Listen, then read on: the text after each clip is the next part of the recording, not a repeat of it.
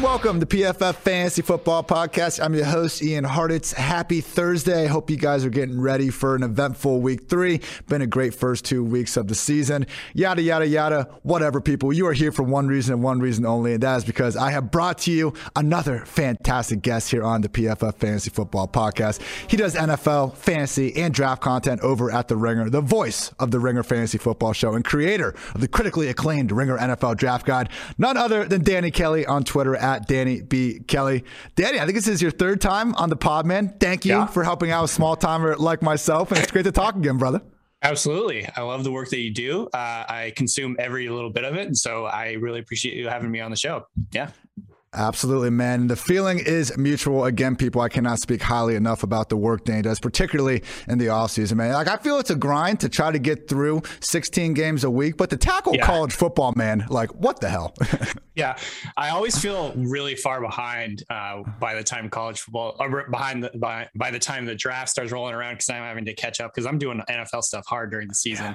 And then, but now this year, I'm trying to get ahead. I'm really going to do it this time. I've already watched some of the quarterbacks. I'm kind of just getting into it. But yeah, um, it's definitely like very difficult to kind of catch up with everything. Like by the time November rolls around.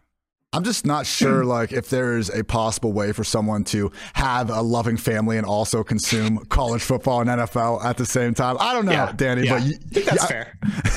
I think you do it closer than just about anyone. So we'll kick things off. Um, and again, I just can't say enough good things about the Ringers uh, draft guide, but pretty much consensus: big five rookie QBs coming into mm. this year.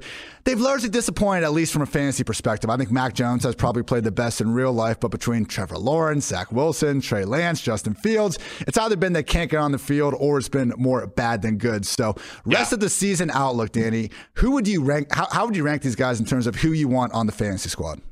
So, I think I'm going Fields actually, just assuming that he grabs the reins, grabs his job, kind of holds off Andy Dalton. Because I think, you know, Nagy said today that it once Dalton's healthy, the starting job is his, which I Come think is on. just it's really just him. And I think actually, you know, I hate that I hate that he says that, but it also does make sense from his point of view because if Field stumbles terribly and is like a four pick game, like we saw from Zach Wilson last week, he would say, Oh, well, this was already our plan, instead of having to bench him and then have like to listen to all these discussions from like the media and everything. That's right. Um, so I think he's just kind of given himself he's it's covering his own ass, which I think it makes a lot of sense. It's actually also covering for Fields in case he totally sucks.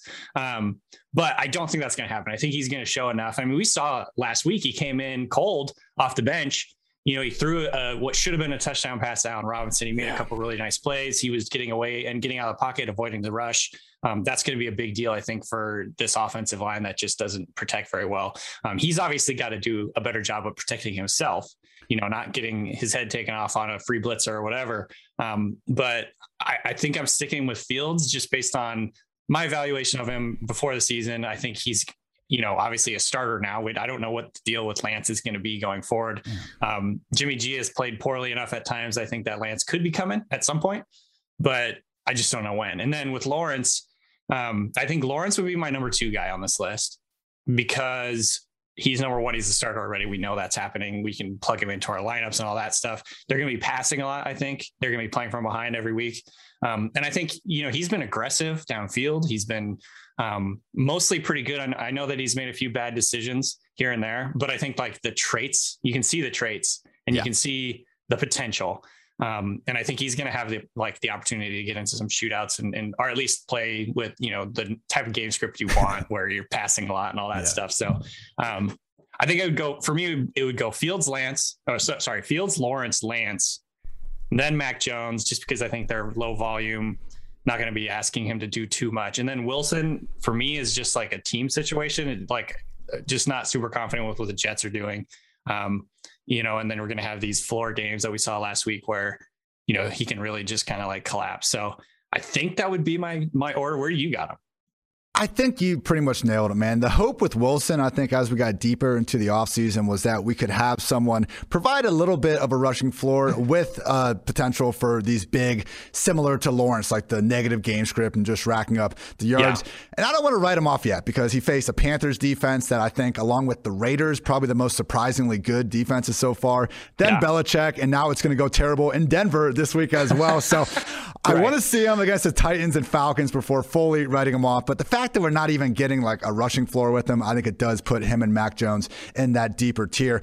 With Fields, I'm happy you brought up the Allen Robinson drop. He had another dime down the sideline that Darnell Mooney uh, couldn't come down with. And mm-hmm. I think at this point, he needs to be the number one. So before the yeah. year, I think I had Lance over Fields just because, I mean, I remember our PFF uh, draft guide comp for Trey Lance was Taysom Hill with actual arm talent. So I still think, like, that. if he can work out a little bit, I still think he has the highest ceiling in terms of it. But we got to be realistic with how the starting, uh, you know, process is looking. And as I agree, not great as uh, Jimmy G has looked. He is right. winning football games, and who the hell knows what's going on in Kyle Shanahan's that, mind? Honestly, that was like that's the biggest tiebreaker for me. is just I am annoyed, frankly, with like what Shanahan's doing. I, I don't want to trust him. I don't want to have to have his decision making and his process. I'm I'm calling it the uh, the Shanahan tree of uh, of motivation. It's because it's bleeding over into the Jets apparently with like this Denzel Mims situation. Oh my god. Um, and so I'm just like, I don't want to have anything to do with that. I don't want to have to stress about what Kyle Shanahan is doing in any given week with his quarterbacks or with anybody, with his running backs, all that stuff, like the the surprise sermon inactive, you know, all that stuff. I'm just like, ah, and Aiyuk, I don't want to deal with it. So that's another reason I'm out with Lance. Just I, yeah, the Shanahan thing is like just annoying. I appreciate him really enabling Deebo Samuel to some great heights, and yeah. I think that's the only yeah. nice thing I can say uh, so far. So yeah. he, he's winning football games, he's doing his job, but for us fantasy people out here, pretty uh, freaking annoying. And, totally, uh, re- totally. Real, real quick, Danny, I sent out this tweet that I just want to know if you're similar uh, on the same page. These are the quarterbacks I would start over Justin Fields this week ahead of his matchup against the Browns: Kyler, Mahomes, Lamar, Jalen Hurts, Russ, Josh Allen, Dak. Brady, Herbert, and Aaron Rodgers. That's it. I think he's in the tier with Stafford, maybe Daniel Jones in the spot. Derek Carr's earned that way up. But do you think that's about right for Fields, that QB 11 to kind of QB 13, 14 range? Yeah. And I, I would be, I'd probably be more aggressive than most people. And I think maybe you're in the same camp. It's just like the rushing floor, I yeah. think, is so key. And it was like, look at what J- uh, Jalen Hurts did last year in his limited action. He wasn't passing well. He no. was like the worst passer in the NFL, but he was still like a top five option in fantasy because he's such a good runner. And I think that's the dynamic you get with Fields. And it's even probably better, honestly, that his offensive line is terrible because it's gonna it's gonna mean he's bailing from the pocket and running a lot. Yeah. Um, so from a fantasy point of view, I'm excited about Fields. I don't want him to struggle as a passer, obviously, because I want him to have a good long career and all that, and I don't want it to like snowball on him. Um, you know, kind of like we saw with with Zach Wilson this week. It just snowballed and it wasn't yeah. good. He got out of like his headspace that was that I think he needed to be in, and, and just started forcing stuff. I don't want to see that with Fields. Um, so obviously, I'm I'm rooting for him to be an efficient passer, but I think odds are, you know, he's going to have to bail out of the pocket, run around. Um, they're fa- they're facing Cleveland this week, right? Yeah, that's not that's not an easy defense, no. and so um, yeah, but I still I, I still think just the upside and, and the floor that he gives you with the rushing plus the upside as a passer. I think he's a really good passer. Yeah, like that, like you said, the Allen Robinson pass was right on the money. Should have been a touchdown. Um, I think his his receivers are going to bail him out a lot more this next game, and so um, yeah, I, I'm definitely like aggressive with Fields going forward. Jalen Hurts was horrific as a passer last year. Taysom yeah. Hill, you could argue, was even worse, at least aesthetically. And both guys, oh, yeah. like you said, QB1. So that's all we're pretty much doing here by going on a limb with Justin Fields. Let's uh, switch over to the rookie running back scene. Also, not all that great. Obviously, ETN suffers the preseason injury. That sucks. We got Najee getting fed. He's on top of all the snap rate, uh, you know, leaderboards. Found his way into the end zone last week and had that mm-hmm. nasty stiff arm. So he's doing good things. But after him, Trey Sermon, Javonte Williams, Michael Carter, all relatively underwhelming, at least compared to yeah. their ADP. So putting Najee aside, I think everyone knows that he's locked into your starting lineups. Which rookie RB excites you the most here moving forward? I think it's Javonte Williams. And I'm not, I, wouldn't necessarily say like starting this week, I'm super excited about putting him in my lineup. But I think if you're talking about rest of season rankings, I would probably have Javonte easily at number one because nice. I think number one, he's showing out. He's looked really good. He's breaking a lot of tackles. Um, I think they're utilizing him um, maybe more than I expected. Not quite as much as I was hoping, but more than I expected in the passing game. Obviously, I think Melvin Gordon is sort of like the wily old veteran they're going to use in the passing game. but overall, he's he looks as advertised on the field. They're going to continue to use him, I think, and then this offense just generally has a higher floor and a higher ceiling than I thought it would coming into the year. Like Teddy Bridgewater has been really good. Yeah. Um, that's maybe one of the top storylines of the first couple of games is that Bridgewater looks really aggressive, like he's pushing the ball down the field. Um, I think I saw his A dot. This is me taking something I saw on Twitter out of context, but it's like his A dot is like right up there with Russell Wilson. It's like he's pushing he's fifth the in the league. The yeah. yeah, he's fifth in the league. so uh, that's very encouraging. You know, the the receivers are showing out. Fan, they got all these weapons on offense. And I think that's only going to help. It's like rising tides raises all ships. So, um, you know, right now it's definitely a split, and he's maybe like slightly behind Melvin Gordon technically in like usage and everything, but I think that's going to change going forward. So I'd say Javonte number one. I'm kind of intrigued with Carter going forward, to be honest, because he started to pick up things like he started to add more snaps, add more carries. He's used, being used in the passing game. They're going to have negative game script most likely for the rest of the season. So maybe that translates into a bunch of targets for him. I generally don't get excited about like the running game for the Jets, just yeah. in general, you know. like, um, but the fact that it's a two-headed monster, you know, I think you preach this all the time. It's two people, not three, and we can deal with two people. Mm. And so with him and Ty Johnson, I think eventually his his talent will probably show out. He's going to surpass Johnson, and more importantly, he's going to be used in the passing game. So I think Carter's good. And then with Sermon, I'm just like, he's sitting on my bench. I don't at this point I can't drop him. It's like maybe that's just you know, me holding on to like the draft thing, like he was, they traded up in the draft to get him, blah, blah, blah. But I'm not putting him in my lineup until no. something is more clear here. Um, so he's the guy I'm probably least excited about. I stare so long at Trey Sermon, just like, okay. Should I do it? Should I drop it? Oh my gosh, man. It's so rough. It's, you know, this 49ers backfield, the amount of time we spent with Mostert versus Sermon, and for that to just be so irrelevant. Oh, yeah. man. Pain. Nothing else to say. But it's yeah. like, it's, we, this is exactly what we talked about all off season. How we hate this. Like, we don't want to have to deal with it. And it's worse. It's actually worse than we thought it would be. Freaking Elijah Mitchell. Week oh three, Danny. We, we got a long season ahead of us. uh, the only thing I would add, uh, I thought great points. Michael Carter, especially, man. Like last week, I thought he really flashed uh, some good ability. Mm-hmm. I, I know we're in it for the volume, but it helps if the guy, like, you know, is an actual good football sure. player as well, which uh, certainly yeah. he seems to be getting there. I just wouldn't be, especially like Javonte and Carter, if you got these guys, you know, don't be cutting ties now. The fact that they are already in two RB backfields, I mean, look at the landscape last year. Obviously, yeah. Clyde Edwards Helaire had the starting job from day one, but he needed Damian Williams to opt out to even get that. All the other guys, Swift, Jonathan Taylor, Cam Akers, J.K. Dobbins, Antonio Gibson, they all had similar early season problems. It just yeah. takes rookie running backs a little bit of a time to get there. So, love what you said about Javonte. And, you know, it's crazy how young he is uh, in terms of he'll be younger in week one next year than Najee Harris is right now. yeah. That's Gordon, weird. Gordon will be out of the picture. Like Javonte is someone yep. I think people should be loving, especially in Dynasty. I mean, for him mm-hmm. to be number two right now in forced uh, broken tackles per rush, only behind Nick Chubb, pretty good uh, company to find yeah. yourself in. So yeah. now let's talk about some rookie receivers and specifically Rondale Moore. He looks great, Danny. I know he had the 77 yard blown coverage touchdown, but like even before the half, they, Cliff was just like, hey, we got 20 seconds. Let's get Rondale Lamar the ball in open space, see what happens. Yeah, and yeah. yeah, good things happen. Unfortunately, though, AJ Green soaking up way too many targets. We got freaking Christian Kirk up there actually playing ahead of Moore from a snap yeah. perspective.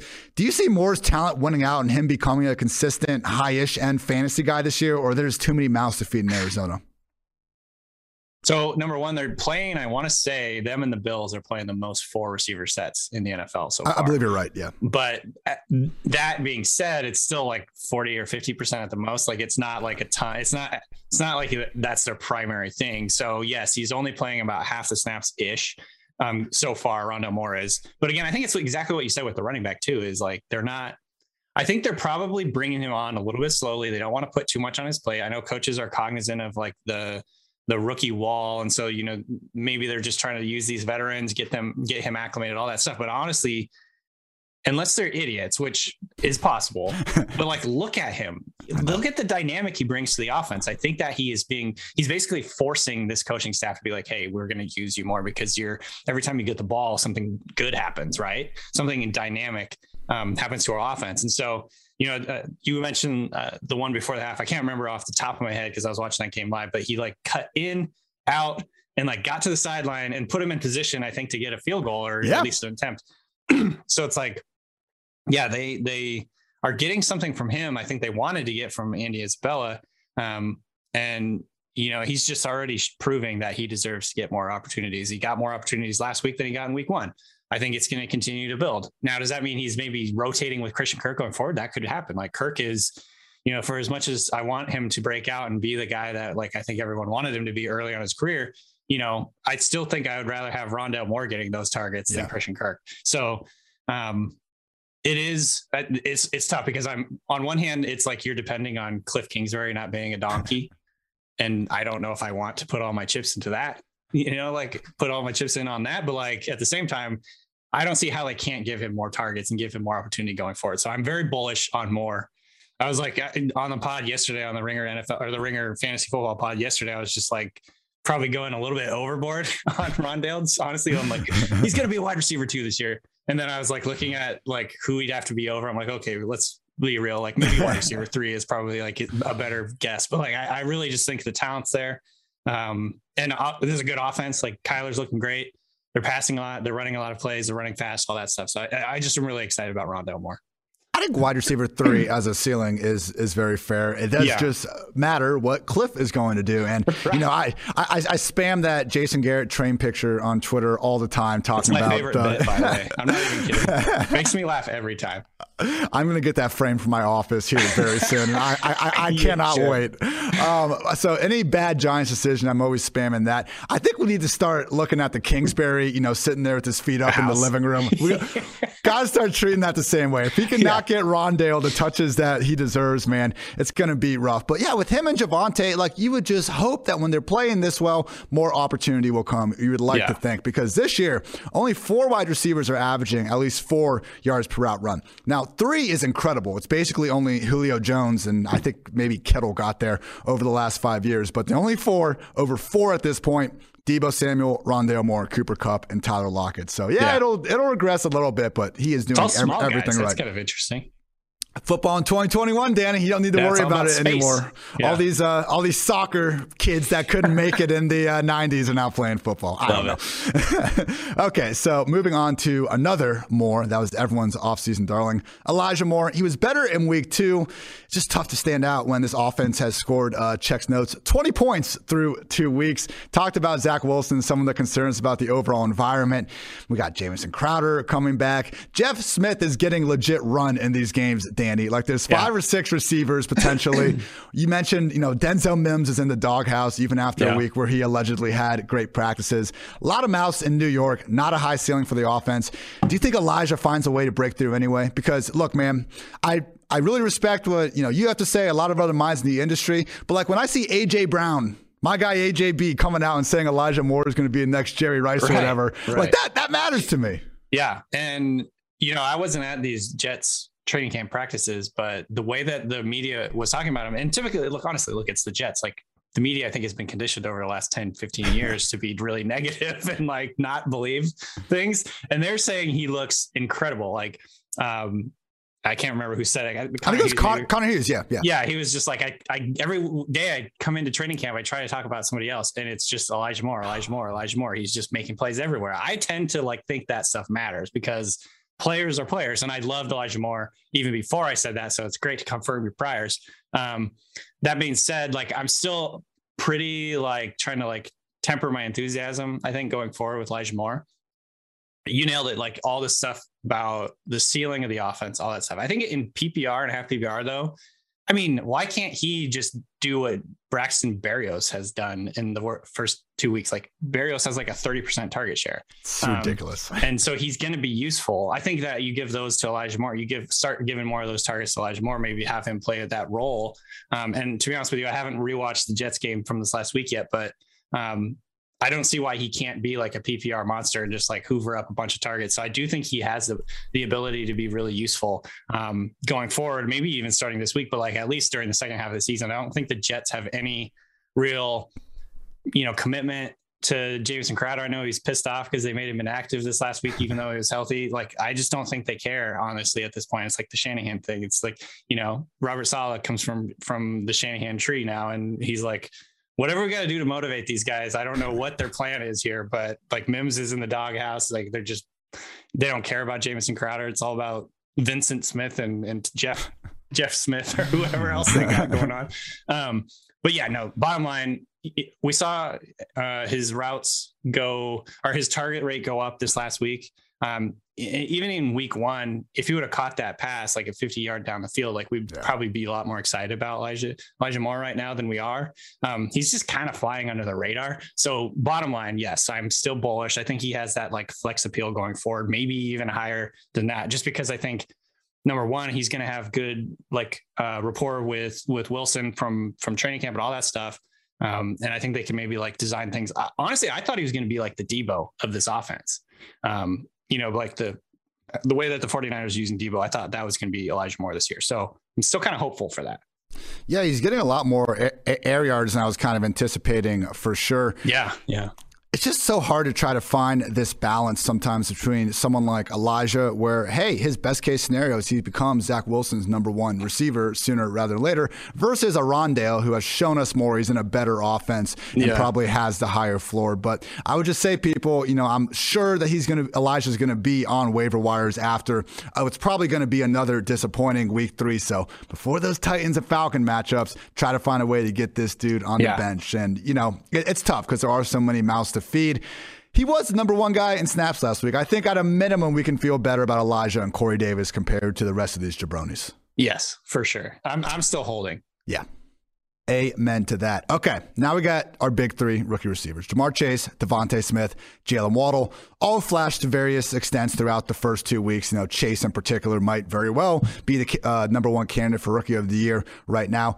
Would you still rank these guys as Chase Smith Waddle, though? Because we have seen, in terms of just overall kind of target share domination, pure volume, I think DeVonta Smith might have the edge. Yeah. So I thought about this a lot it's tough. It's it definitely between Ja'Marr and Smith. It comes down to those two guys.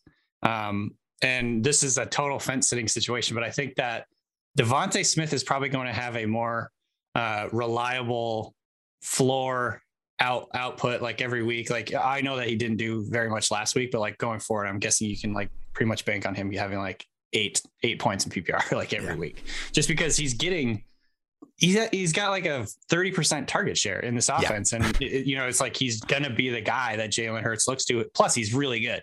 Um, with Ja'Marr, I think he's going to be more frustrating. He's going to have higher highs and then also probably some duds here and there, just based on the way that the Bengals offense has looked to me over the last couple weeks. Um, yeah, he's a little bit dependent, I think, on the big play versus like being a you know uh, like a check down guy or whatever like a in the short and intermediate area like he's a big play target for them. And so yeah i would say i probably still would have Ja'Marr ranked slightly higher than smith just on the fact that the eagles offense is probably going to be lower volume although the bengals are like disappointingly low volume and, and slow this year so far. Um, but I just think overall, there's probably more opportunity in that offense in the Bengals offense than it is in the Eagles offense. So I would have Ja'Marr ranked slightly higher, but I think Smith is still a good, very good option. And I think he's going to have a pretty good weekly floor just based on his target share and, and the fact that he's really good at getting open. Yeah, at a minimum, maybe just the pre-draft or pre-season ADP disparity, a little bit too wide between yeah. uh, Chase yeah. and Smith. I just hope the Bengals start letting Burrow throw a little bit more, man. He hasn't clipped over 30 attempts in a game yet, and he yeah. was getting that every single week last year. And it's not exactly keeping him like more upright, dude. He's taken right. nine sacks over these two weeks. like I don't know that run, run, pass is necessarily helping this guy avoid these hits. So ultimately, I mean, Higgins, Higgins has 15 targets. Boyd has 13. Chase has 11. I couldn't go a day in the summer without tweeting about Tyler Boyd being undervalued. I still think he'll be a quality upside wide receiver three more weeks than not. We just need the volume to get there. Yeah. Yeah. You said it. I mean, I think you're totally right too. Like the, the run run pass thing just it doesn't actually help a quarterback because now no. you're in third and eight and they know you're going to pass and then they're just pinning their ears back and trying to get at you so I don't know, like this is like getting too deep into the weeds on like what coaches are going to decide to do, but um, hopefully they come to their senses a little bit. Zac Taylor, man, just needs more time. Just just Jesus. needs more time to get his system in. Is My there any goodness. positive? Are we feeling? Is there anything to be positive about with Zac Taylor so far out of like the last two years plus? I don't think I can name a single thing, man. like it, the fact too, like 2019 was a complete train wreck, but they got Burrow, so we all gave him a pass. And yeah, okay, they had that one random like shootout Ryan Finley one in Week 16 last year, but the fact that this offense has just looked like unwatchable every time yeah. without Burrow, I, yeah. I can't think of. Can you think of a good thing to say? I mean, no, not picture. My goodness. Okay, we'll, leave Zac alone here for a second. Shift to some of the key matchups for this week. Your Seahawks, my goodness, yeah. man, looking like a shootout here with the Vikings, highest game total of the week. I think they might be tied with uh, Tampa Bay, uh, Los Angeles at this point. Mm. Either way, expecting all sorts of points.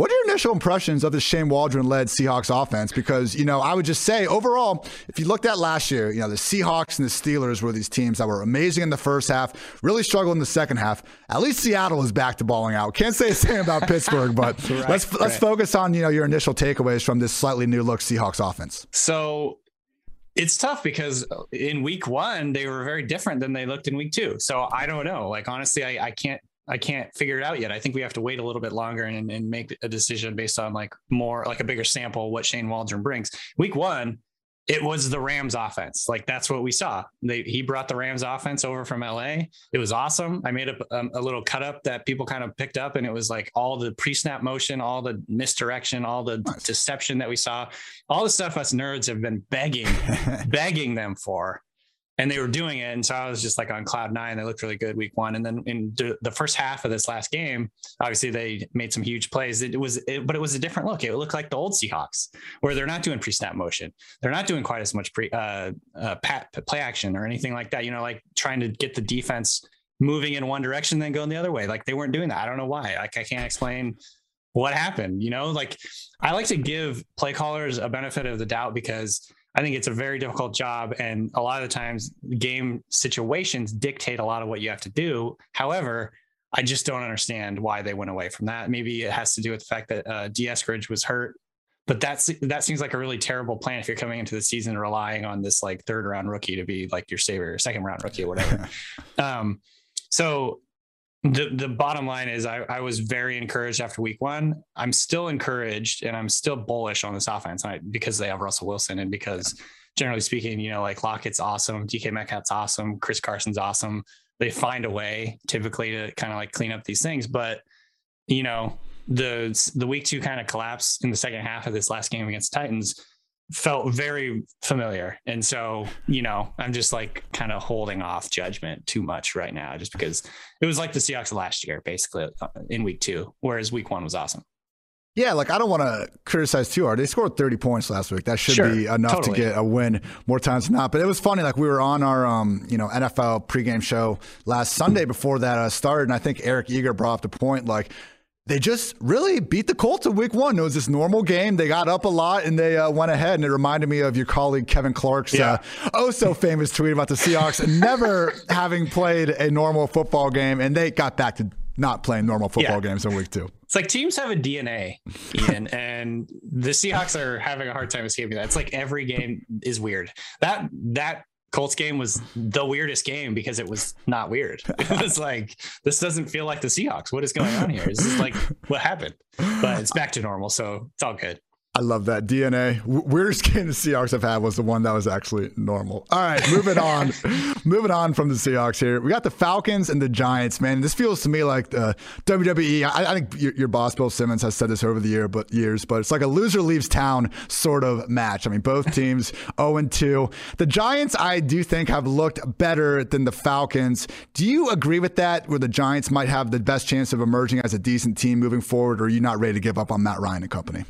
No, I'm actually kind of glad you framed it this way because I thought it was going to be sort of hot takey to say the Giants look better to me. Okay. Um, even though the the Garrett point stands, that's like yeah. it's always it's always on the table. We have to always have that in our mind. Jason Garrett sticking his head out the train. but um, Daniel Jones honestly had a really good game, I thought last week. Um, the fact that they're using him as a read option guy and like getting out there and letting like stressing defenses and making it harder on defenses, like that's positive. That's a good thing. I think that Saquon Barkley is going to continue to get better as the year goes on. I think they are easing him in. I think that Golladay is going to continue to get better. Obviously, it's a really tough start for him, but it's good to see. Honestly, I thought it was good that he was yelling on the sideline. I don't know who he was yelling at, but like it's good to see that he's like mentally in it because I, yeah. there was some like defeatism or something. Like I, he was like, "Ah, we're gonna start out slow, man." Like he, I think he said that in the preseason. that, quote, like, quote was hilarious. yeah, it's like, man, come on, like at least pretend that you're excited. But like, it's good to see he's like, you know, still sort of got that like alpha mentality where he wants the ball and he wants to like kick ass and all that stuff. And so that I thought that was good to see actually. And um, I still think he's a baller. And so I think, you know, eventually the pieces on this offense are going to come together in a, it's going to look better than we thought or that it was in the first couple weeks. Ingram's going to be back. Um, I think Sterling Shepard has been really exciting so far. So like overall, I'm much more excited about the the potential, I guess, the ceiling for this offense. I, I think the Falcons have some really good weapons too, clearly. But yeah. Matt Ryan, um, his arm is definitely concerning. The overall talent of the offense outside of uh, Pitts and, and, Ridley is very concerning to me. Cordarrelle Patterson, great Thank to you. see. But, Thank you. uh, it's great to see, but I mean, you know, I don't know if it's necessarily going to change the outlook for their team going forward. I don't know if any running back really does, to be honest. So, um, yeah, I, I, generally would say the Giants. Plus, the Giants' defense, I think, is better. So, um, you know, neither of these teams I'm super excited about, but I really want Daniel Jones to have a good year, I guess. And so hopefully that happens right now PFF's second highest graded passer. And the big thing with Jones, wow. like, yeah, man, he is actually playing well. That game he had last week was our second highest graded single game performance of the year so far. Nice. It's it's two weeks. We're not saying he is now this incredible world beater, but you know, similar to preseason, like I'd rather the guy play well than not play well, and we sure. have to try to make excuses for him. right. Cra- cr- crazy take there, I know, but I guess the uh, the one really encouraging thing, and you mentioned this earlier about uh, Teddy Bridgewater having the increased average target target.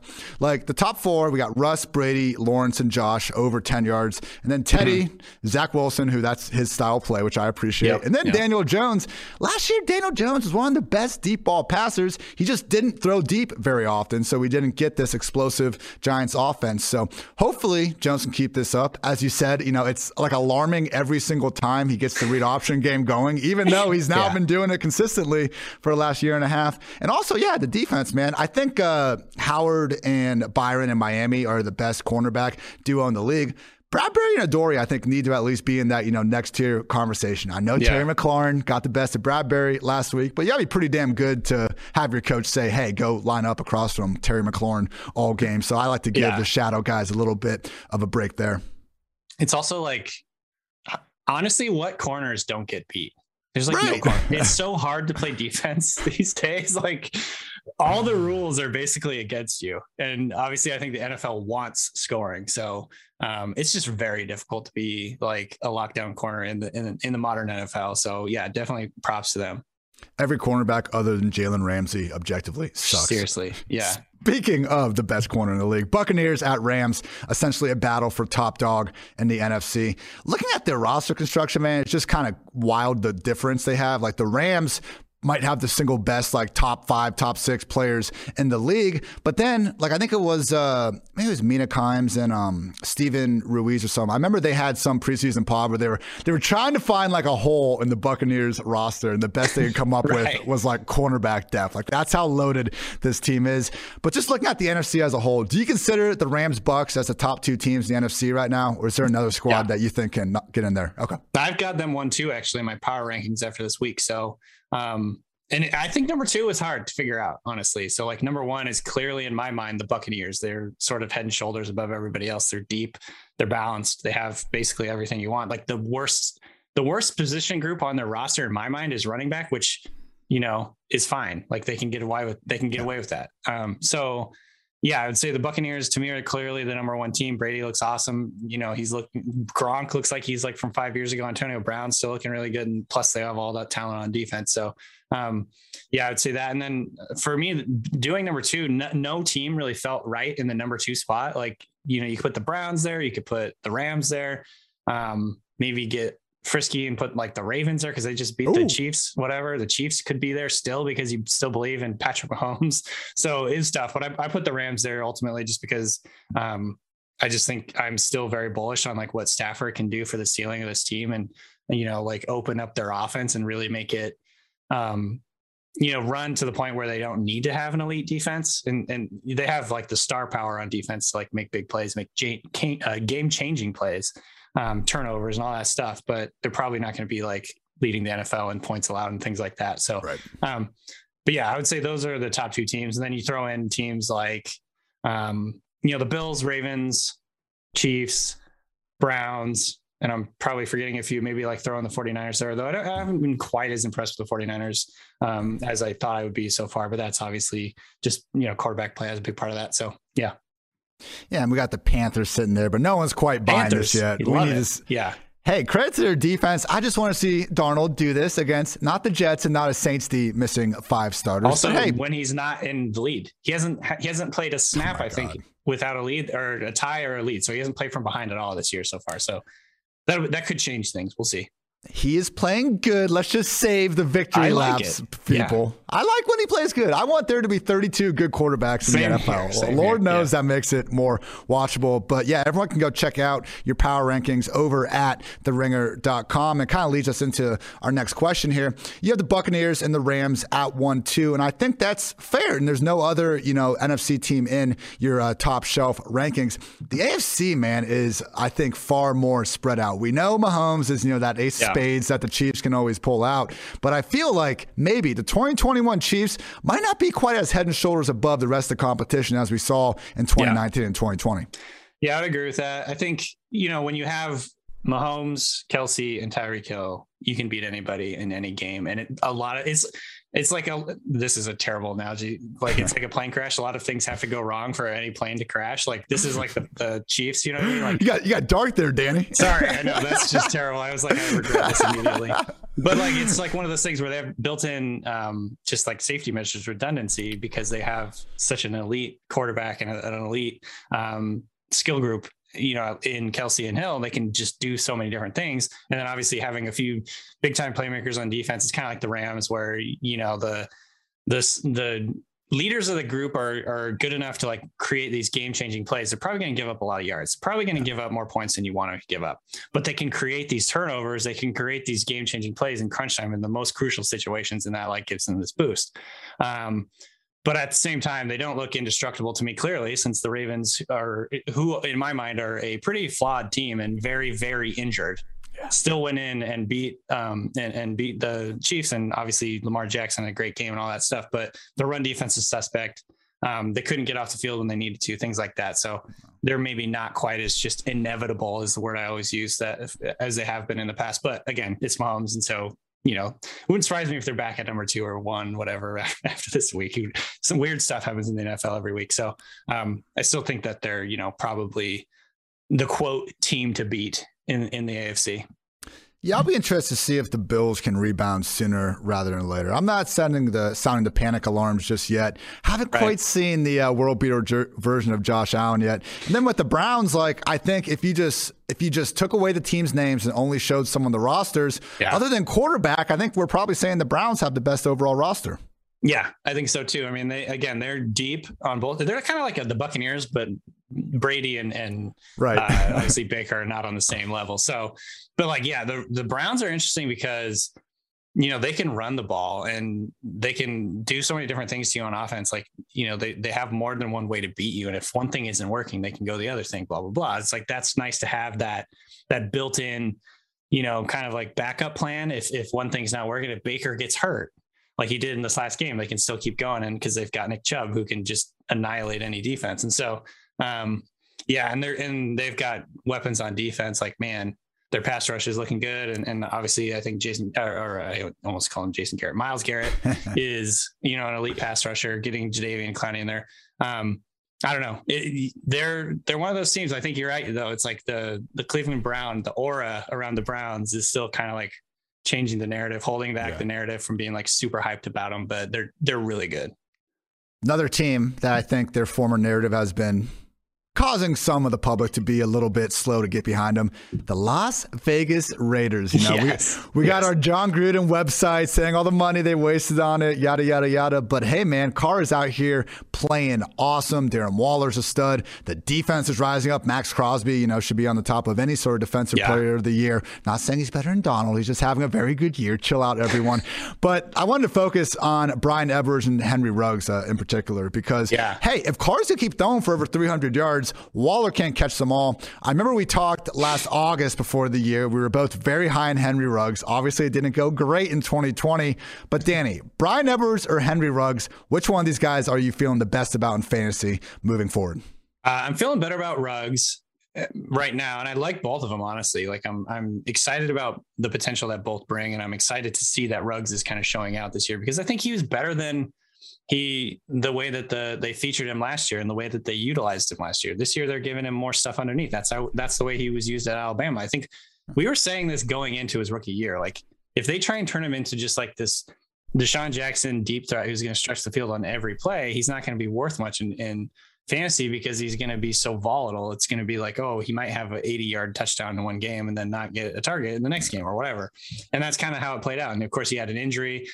I think and this is something to remember with guys like Darius Toney or whoever, like injuries in the first in your rookie preseason can completely derail your development. And I think it's very important to remember that with like guys that have had that happen this year and really struggle early on. Think about all the stuff that goes into being a rookie and how difficult it is to make that jump.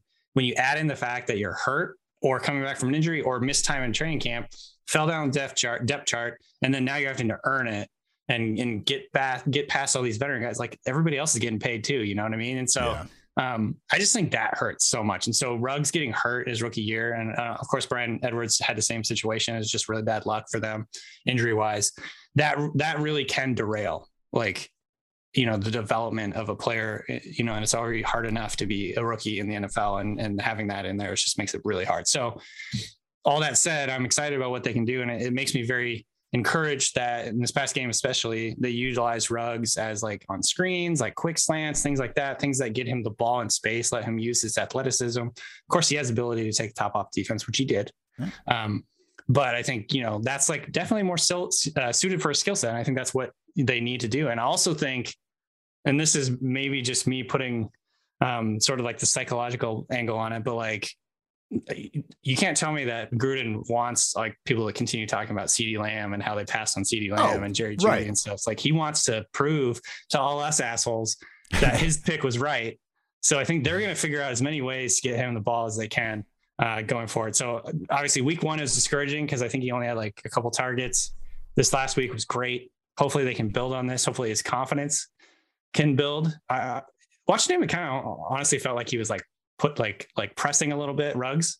Yeah. Um, just because you know there's so much pressure. You pick before CeeDee Lamb when it was like a surprise pick. Everybody's making fun of it. You know, it's like these people are human beings. So, um, anyways, good to see him.